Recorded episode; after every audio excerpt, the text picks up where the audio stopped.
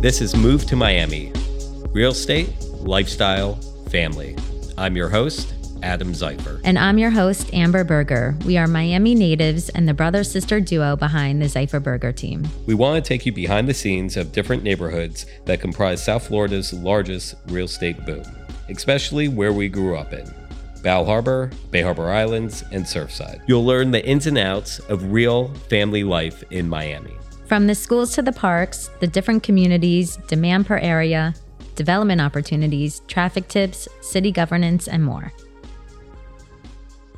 Hi, Adam. Hey, Amber. How are you? I'm good. It's just us today. We're going to talk about the buying process. My specialty. Yes, it is. I have many questions for you. I think this will be really helpful for first time buyers.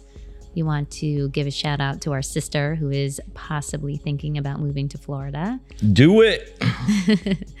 and she came to us with many questions and we were sort of taken back by how many things that she needed to learn. So we felt like, well, if she needed to learn some stuff, we want to help others as well. So when thinking about moving, what is the first thing that you need to do before you even start looking at properties? So, everybody has a different way of going about the buying process. Uh, for myself, I think number one, if you have kids, and we tend to speak to mostly families. Um, you know, the school priority number one. We have a client looking to move here actually just got their kids into school so they will be moving here from california. Just like with them the first thing was school. What school are my kids going to go to?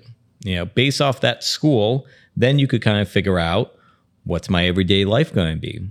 Do i want to drive 30 minutes to drop off my kids at school? Is there a bus service? Where does the bus service offer, you know, to pick up the kids and drop off the kids? So for me personally, I always tell my clients, I said, figure out where your kids are going to school. Based off of that, then we could work backwards and see, okay, fine, what areas are going to be best for you? I actually have some interesting advice to share that actually my neighbors shared with me. And I wish I thought like this when I was looking at different neighborhoods. Um, so, of course, if you have a family and you have kids that are school age, you know, school is a perfect starting point. But if you maybe don't have kids, or even if you do and you really want to get the feel for a neighborhood, I think a great way to explore is to rent a bike and actually bike around the different neighborhoods. And my neighbor did this, and I thought that was genius. I never would have thought it because I think walking is great, but you can't actually see that much of a neighborhood in a walk because it could take you too long. But what would be really fun is take a bike and go neighborhood by neighborhood on a weekend and see who is out walking their dog. Are there families? Are there even people around? You know, I personally live in Miami Shores, and one of the things that you really get a sense of is community when you come into the neighborhood.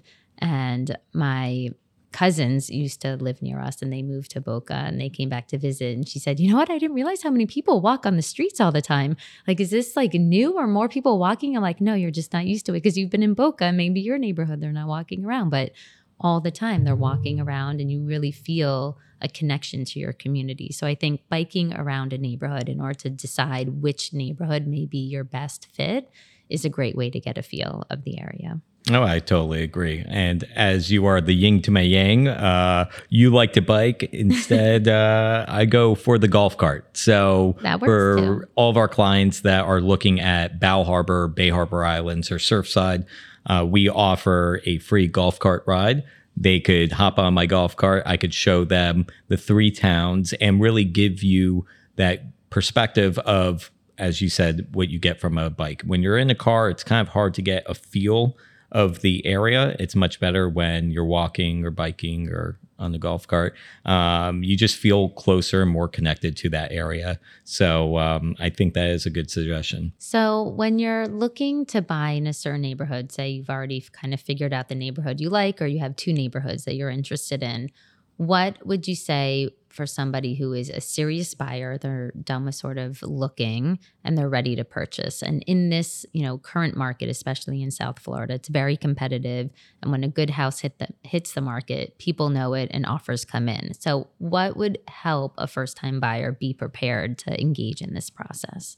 Oh, well, the first thing that you have to do is you have to talk to either a lender, mortgage broker, uh, your personal bank, or maybe you have money in the bank yourself and you know what your budget is. But basically, you need to know how much you could afford. We've had clients in the past that really fell in love with the house. We showed it to them two times. They said, okay, fine, I'm ready to put in that offer. And we said, okay, can you afford it? They said, um, don't know. How do I, how am I supposed to know you know, if I can. And so that's why we tell everybody, please go get pre approved. It's not a difficult process. This way, kind of gives you a much better idea of what your carrying costs will be month into month out, how much money you have to put down. Uh, there are uh, great first time homebuyer offers out there as well. So when you're speaking to your professional who might be your local bank or the mortgage uh, agent, they could help you out and let you know what would be best for you. Now, I agree. Having a pre approval letter is essential. Say you're new to this process. Where do you find a mortgage lender? How do you even know who to use? So, any good real estate agent is going to have a list of different lenders. We refer out to many different people. We never refer only one person. Uh, that could come and bite us in the ass a little bit. So uh, we try not to do that. There's many people out there in the market. Sometimes you want to find somebody that actually their personality meshes with you. We have some that are a little bit like a pit bull. They're great. They'll get the job done, but they may be a little bit you know too harsh in their personality for you so you want to find somebody that you get along with somebody that's very knowledgeable in the process somebody that's very knowledgeable in the area that you're looking to purchase. Um, I could tell a story actually. We had a client that was looking to purchase a condo in Bay Harbor Islands. Now, this condo was a fairly new condo and it was still owned uh, by the developer. It didn't go over to the association yet. The developer still owned more than 50% of the units. So what happens is that's a little tricky if you are going to get lending. This client of mine promised me, "Oh, I have a lender. The lender's got it. Don't worry about it, as many people say. Fast forward uh, two months uh, later, and then it was time for closing. And for the week of closing, we always give a follow up email to all the different parties saying, hey, we have a closing on Friday. Want to make sure everybody's all set to go. And at that point, we got an email back saying, oh, the lender found out something about the building which was something that we knew day one but you know every lender has their own process of uh, doing their due diligence. And the lender said, We can't give a loan for this type of property. It's a non conforming property, and so on and so forth. And so at that point, my client was in a bad position. Long story short, we were able to find a solution for it, but the moral of the story is you really want to make sure you find somebody that is very knowledgeable with that area, especially the building. So you don't have any problems that happen. You don't have to have that elevated stress level. But the buying process is stressful. You know that going forward. And uh, you just want to make sure everything is as easy as possible. So for the lending process, you would say that it's more like a partnership and you want to make sure that the person is, if you're buying in a new development, that they're familiar with new development rules compared to you know some a house it's a very different market Correct. Yes. So with condominiums, there is a longer process compared to buying a house. If you wanted to buy a house, technically speaking, you could probably get it done within five to 10 days from start to close. For a condominium, you have to be approved by the association. That is key.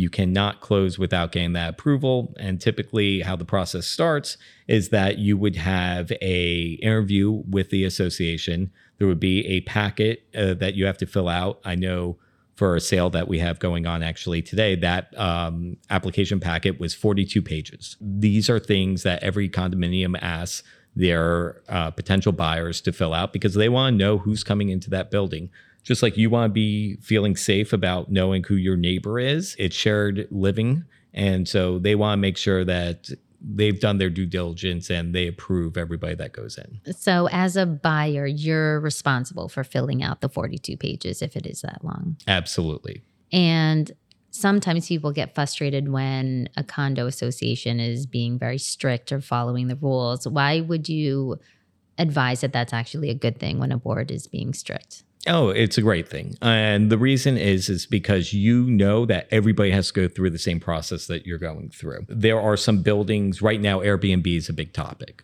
right? And so some people love it because if they have an investment property, they're able to rent out their unit multiple times throughout the year. However, if you are a full time resident, you don't want somebody having a bachelor party at 11 Nope. at night 12 o'clock at night on a wednesday evening um, and you have kids that are trying to sleep so you want to make sure that you have a strict building that enforces the rules that the association uh, covers I think you actually bring up a great point uh, because Miami is, you know, a vacation town that also now people are moving to as full time residences.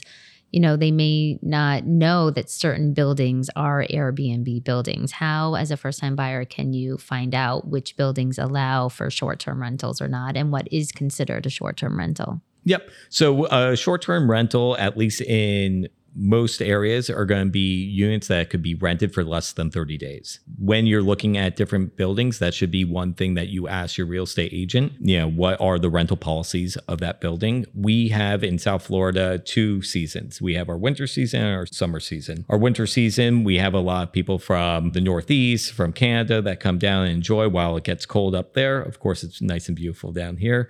And the same too in South America during the summer when it is hot here, it's cold there. And so lots of times they want to come here. The reason why we talk about the different seasons is because that's when lots of people come here and they're looking for a six month rental, for example. And so when you have an investor or somebody that has a property as a second home, they're looking to rent it out for half the year and then use it for the other half of the year.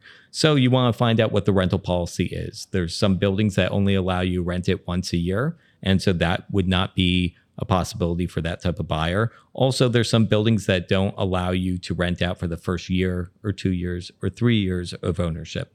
These are all very important questions to ask, and you want to make sure that you have a professional that is leading you and showing you in the right direction. moving you know especially to south florida you have both you know single family homes and a lot of condominiums what are some specifics to think about when purchasing a condominium that maybe you don't have to consider when buying a single family home So when you're looking at the process, there's two different ways of going. You could go the condominium route, and what you get with the condo is you have common areas, which are really nice. So it's kind of like an extension of your home. If you prefer having these uh, common areas where you could do homework where you can have the kids play. There's lots of buildings that offer a children's room, which is really nice if you have young children. Get them out of the apartment a little bit. Part of that, there's a fee that comes across, which is the homeowners association fee or the HOA fee. When you have a house, most houses do not have an HOA fee, so your carrying cost is less on that. However, with a house, you have to make sure that you cover if there's a roof that needs repair, if there's any landscaping that needs to be done, you're the owner, you're re- required to uh, take care of that. Lots of cities have guidelines and how long the grass could grow, how high the trees could go, and so on and so forth. when you're purchasing a house what are the different costs associated that somebody should try to think about when they're trying to figure out what budget they could afford Yes. So with a house, you have to have homeowners insurance, you have to have flood insurance, you have to have wind mitigation um, insurance. So these are additional where in a condo, all you need is homeowners insurance, which protects the contents of inside the unit. Uh, outside the unit, it's covered by the building, and then that would be paid by your monthly HOA dues. I think insurance is a, been a big topic. Of course, you know, we live in South Florida and it's, you know, prone to hurricanes or the potential of hurricanes and hurricane damage. You know, insurance companies have not really been insuring down here. And I find for our buyers who have moved from the Northeast, they sort of have sticker shock when it comes to insuring a house. And so, what are um, kind of different budget markers that people should think about when it comes to insurance? Because I believe there's only three companies that are insuring currently at the moment for single family homes. So when it comes to insurance with a single family home, it makes a big difference if you're taking out a mortgage or if you're paying in cash. Technically speaking, if you're paying cash, you don't need to have any insurance on the house. Not something that we would advise, especially being in South Florida with having hurricane season every summer. However, that is something that some people do choose to take on. With a condominium, you know that the exterior of the building and the common areas are protected through your HOA. So you only really have to worry about your, your personal items. So it just depends on what your personal preference is if you want condo or a house. Typically at the end of the day, your expenses, your monthly expenses are going to be the same. It just depends on how you allocate those funds. Now, when thinking about purchasing, what are the benefits? A lot of times, you know, agents will say if you buy all cash, you'll have a better deal. And as a seller, why would a seller want to take an all cash offer versus a financing offer? In South Florida, since COVID, we had a crazy buying process. There was a time that the inventory was very low and the demand was extremely high with everybody coming to South Florida, get away from the lockdowns across the nation. At that point, you had people that were wanting to purchase a house that were asking, let's say, a million dollars for a house, and they had 10 different buyers that were putting in offers for that house and putting at ask price or even above ask price. So now, as a seller, you would look and say, okay, if I go into contract, I want to make sure that this deal gets done and it's finalized. I want to make sure we have as little amount of contingencies as possible. When you're putting in a cash offer, especially with the typical contract used in South Florida, which is the as is contract, that is having only one contingency. And that contingency is an inspection contingency. During the inspection contingency, the buyer has X amount of days, which is negotiated. Typically, we advise our buyer between seven and 10 days. That's plenty of time to do an inspection. And if for some reason you needed additional time, you could always ask for an extension on that uh, inspection period. So during that inspection period, the buyer at any point, for any reason, and you don't even need a reason, you could walk away from the deal. There's no, you don't lose your deposit. The deposit gets uh, refunded fully. Now, if you do a mortgage on the property, so when you are doing the offer for purchase, uh, there would be a financing contingency with that financing contingency, there's a multitude of ways of getting out of that deal. Now you have to be approved by the lender. If you are a buyer and you are taking out a mortgage, but you do have a pre approval letter, does that help show the seller how serious you are about purchasing the property. Absolutely. Now, when we represent sellers and we receive offers that are contingent on financing, it's the first thing that we ask. So, by attaching that pre approval letter with your offer, you're speeding up um, the process and you're not allowing some other offer come in in between time because what happens sometimes we'll receive an offer it will say that they are looking to purchase the property and they're going to finance 70% of the property. So that means 30% they're going to be putting down in cash. We want to make sure one that they're able to afford that 30% and by having a pre-approval letter that letter indicates that the bank has already approved them and has seen that they do have sufficient funds to be able to put down the 30% or 25% whatever the uh, the amount may be. We get to the part of putting in offers now. There are two types of offers that you could put in. You could put in a cash offer, which means that there is no financing contingency, or you could put in an offer which is contingent on financing. Now, let's start with the cash offer. Can you find or get a mortgage for a contract that you have a cash offer on? Absolutely. All it means is when it comes time to closing, you're going to have the funds to close. I think that's an important thing for people to know that you can get a mortgage after the fact. I think sometimes they feel like they need it ahead of time, but if you want to really push to make sure you don't lose the deal, that you can do an all cash closing and then finance it afterwards. Oh, absolutely. And you don't even need to finance it afterwards. You can actually finance it on that purchase right oh. there and then. So, what we were doing a lot, especially during 21 and 22, when it was absolutely bananas here in South Florida, we were telling our clients, hey, how is your confidence with your lender? Is it a strong lender? Is it a lender that you do other business with? And if that was the case, and we said, hey, do you have the funds to close with cash? Even though you want to finance some, do you have the funds to close in cash in case you need to? A cash offer is a stronger offer. So if you're able to put in a cash offer and you have the confidence if you want to finance that you're able to get that financing, we highly recommend putting in a cash offer. We represent lots of buyers and sellers. So we look at things from the seller's perspective lots of times to help our buyers out. If we have a listing and we received an offer that is a cash offer, we are more readily going to be pushing that offer towards our client saying, hey, accept this offer. It's a cash offer. You don't have to worry about if there's an appraisal on the property because you have to remember properties went up 20, 30, 40% in South Florida in just a short amount of time. So you don't know. You can have a appraiser that isn't so in tune with that area and undervalues the property. And what happens is in that case, the buyer would have to come with the difference. So let's say, for example, you're buying a million dollar property and you expect to put down 20%. So that means you're financing 800,000. But let's say that the appraiser now valued it at 900,000 and not at the million dollars that you have a contract in for it. You have to come up with the difference there. And so that's very important for somebody that's looking at finance and doesn't have the additional funds in order to be able to put up that amount that they want to maybe do a cash offer where there is no financing contingency there. Explain the difference. Some people feel that they'll get a better deal if they don't have an agent and they see a listing for a property and they want to go direct to the listing agent.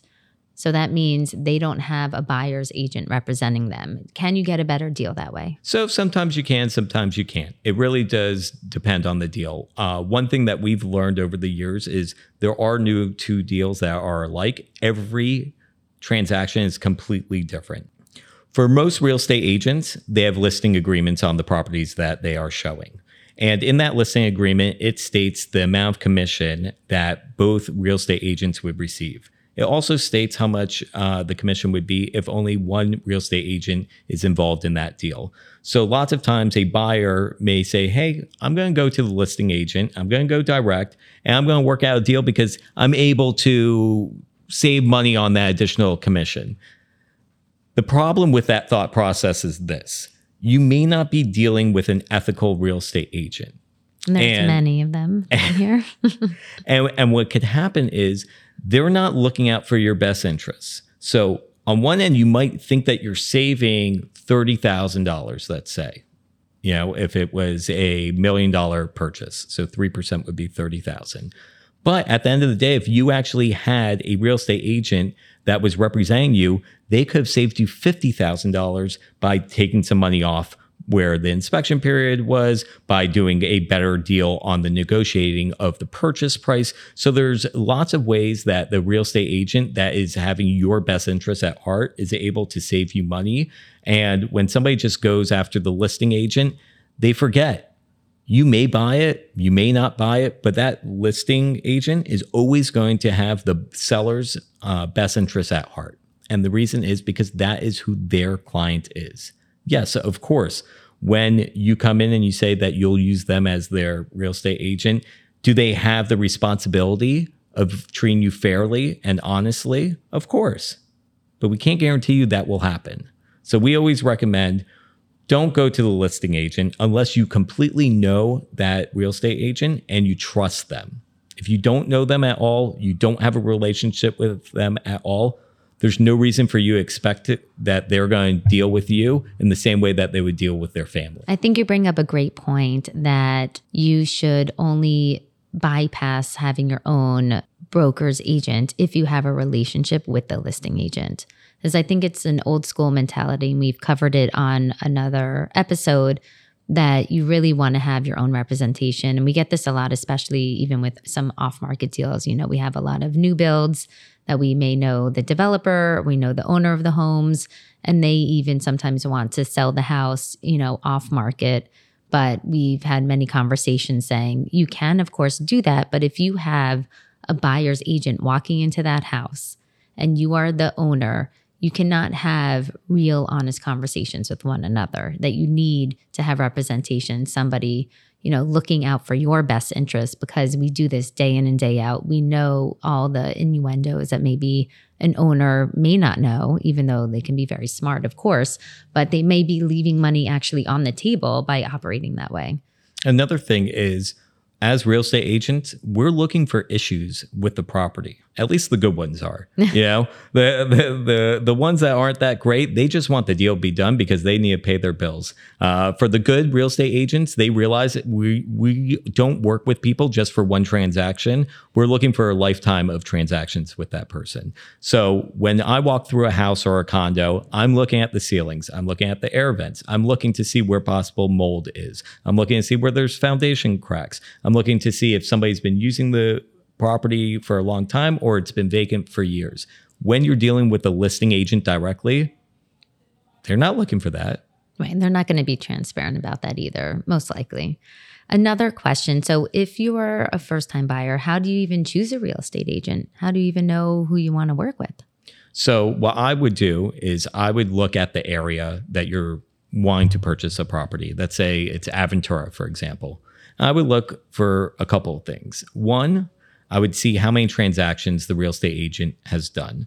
If a real estate agent hasn't done many transactions, they've done one transaction, two transactions in the past year, I wouldn't use that person. I don't care if they did a hundred million in that one transaction things could slip by. They may not be as sharp. They may not know as many properties. So I think doing the more transactions is more important. So that person might know more information about a certain property than somebody that might have done more sales volume, for example. The second thing that I would look at is what is their ratings. I would Google the real estate agent and I would see what the ratings are for that real estate agent. I would see what the feedback is all real estate agents have client feedback. You know, when we work with a lot of clients, we ask at the end of a transaction, hey, if you're happy with the work that we did, if you don't mind filling out this link right here, it goes to Google, just lets everybody know about the service that we gave to you.